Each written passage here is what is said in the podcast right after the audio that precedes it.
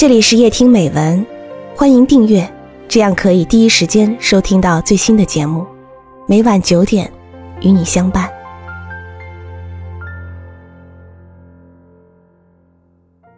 平静的坏心情，作者朱学勤。青年难，中年亦难。青年时代犹如水漫金山，待大水退去，看清来路。方觉后怕，有多少死路竟然在不经意间一跨而过？有多少断黄绝岗，当年浑然不晓，竟然轻轻跳过？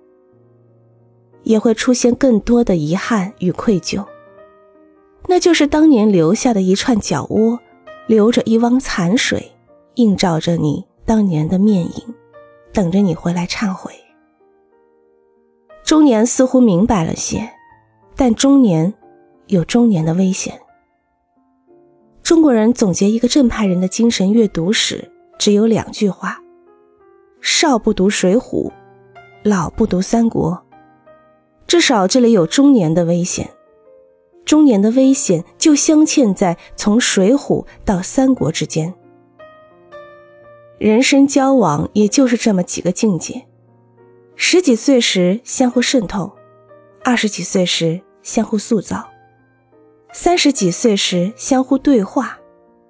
这三个过程是自然过程，无需人努力，岁月会促成。接下来第四个过程极为危险与脆弱，要么是相互敌视，要么是相互欣赏。相互敌视是顺势而下。相互对话多半不能成功，对话失败，一转弯就是相互敌视。只有相互欣赏，视为一人未努力的结果。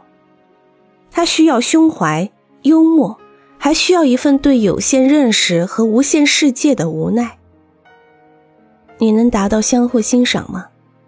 太难了。我也想努力做到相互欣赏，却十有九败。后来想出一种苟且之策，不能相互欣赏时，那就相互遗忘。有断交方有至交。一个人掉海里了，啊，朋友，这世界上本来就没有朋友。遥远的星空后面，有亚里士多德这样说。我想绕到友谊的背面说友谊。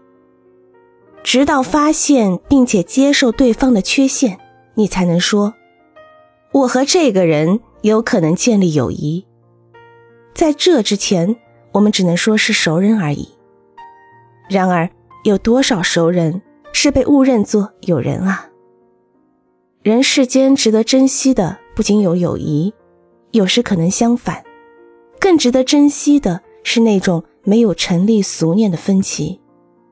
因为这种分歧有时比相互迎合更能测试一个人是否有境界经历一些精神事件。一个庸俗的人一生也许会有无数个朋友，因而也会有无数纠葛，却没有资格经历一件像样的精神事件。在这块土地上，只有很少人在很少的时候，因为很少的机会才有幸。产生那种值得珍惜的分歧。友谊有时是在盛宴中结束的。你被你的熟悉的老友安排在一张陌生的桌面上，与一群陌生的客人挤坐成一圈。这时候，只有老友与菜肴是熟悉的，其余皆陌生。多种主题压缩在一张桌面上。每一位客人与主人的个别情谊，通通都被主人的这种集体性安排异化了，异化为一种毫无个性的陪客，要么是陪主人帮助他完成这种对友谊的集体性打发，要么是陪客人中一位显贵，成了地地道道的陪衬。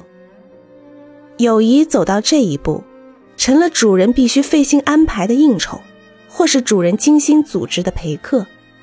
只要出席这种邀请两次以上，你就应该知趣了。都说天下没有不散的宴席，似乎席散人方散，恰恰相反，是席聚人散，席面越豪华，友谊死得越苍凉。席面一开，友谊即死。有断交，方有至交。知识分子写下这四个字，我心头就发紧。在这块土地上，我已经不承认我是一个知识分子了。如果一定要逼我说我是个知识分子，那我只能低头嘟哝一句：我是个因为瞧不起知识分子才被罚入知识分子队伍里的知识分子。为学术而学术，就这句话的精神，而不是职业分工而言，我看到过两个人有这一气概，一个是证券商人，他白天管理他的股市营业部，晚上在他的经理室电脑上。敲打他的近代海军史。一个是房地产掮客，他白天在工地，晚上进入范仲淹传记。这两个人都不在学术界，他们也不知道为学术而学术的口号，他们的学术活动只不过是一种业余爱好。荆轲说：“夫子，待秦王受此一剑，如何？”孔子说：“汝于勇只能受此，吾死有余辜哀。”文人说：“街上的证券营业部比米铺还多。”券商说：“文人嘴里的文化比街上的厕所还多。”还有所谓对五四以来，甚至戊戌以来，知识分子激进思想的声讨。这场声讨历史上的激进主义的批判热潮，是现实生活中知识分子补交的一份集体检讨。贩夫卖浆者流，谓之齿冷；渔夫渔妇亦能家常道来，这岂不是搬起石头砸自己的脚？我始终怀疑他们的前辈有力量能做出这样一块大石头。更怀疑他们的后辈有力气能搬动那块石头，只怕是打肿脸充胖子，一口吃进激进主义，吃成了一个浮肿的胖子。那一脸的浮肿是被打出来的，五指痕迹未退，既来人前充胖子。顾城自己说过，中国的知识分子在一九一一年以前就已死绝，我同意这一判断，这样。我就有理由将顾城世纪之末之死与刘天华世纪之初之死做一比较，两人只有一点相同，都死在异国他乡，死在流亡之途。除此之外，皆如云泥之别。由此可见一斑。一个世纪内，这个民族的知识界走出了一个多么惊人的下降线，一代不如一代，连流亡者都不例外。只能谈学理，我举双手拥护学理，但我讨厌有一些学理之下的心理。迷信学理者大致有两类，一类是真诚迷信者，对这类朋友只需说存在大于理性，因而也大于所有学理之总和。那些能够反映到知识分子纸面上来的学理，只不过是存在之沧海一粟。还有一类乔伟人比较讨嫌，对他们最好关闭五官，视而不见。实在缠不过，那就只能从低调进入，慢慢揭示其肺腑。在某种特定环境中，某种回避现实的态度是应该得到尊重的，甚至连回避、软弱、世故、自私这些人性的弱点，即中国人所谓的人之常情，也应该尊重。回避，回避并不可耻，回避有时是一种审时度势的理性。软弱，软弱也不可悲，软弱是培养精细理解能力的必须代价。事故，事故也不可恶，事故反映了险恶世道下读书人惯常的自我保护。自私，自私也不可比，只要在合理范围。自私是应该得到保护的人权，但是有一点不能遗忘：所有这些心理都会渗入你的高贵学历，以及这种渗入对于学理正常发展造成的伤害。这种伤骨不伤皮的内在伤害，当然包括我自己，包括我写这篇文章时内心那种读者或能体察的特殊心态。我只是不敢把这些人们应该体谅的人性弱点说成另外一副高贵的样子，比如把回避说成超脱，把软弱说成迂回，把自私说成无欲，把世故说成深刻，把形式说成实质，把嬉戏说成解构，把自欺说成勘破，最后是把前现代说成后现代。把所有外来学理符号弄成内在心理的精致包装，把一些迫不得已的形而下生存哲学涂抹成另一种形而上的高贵时尚。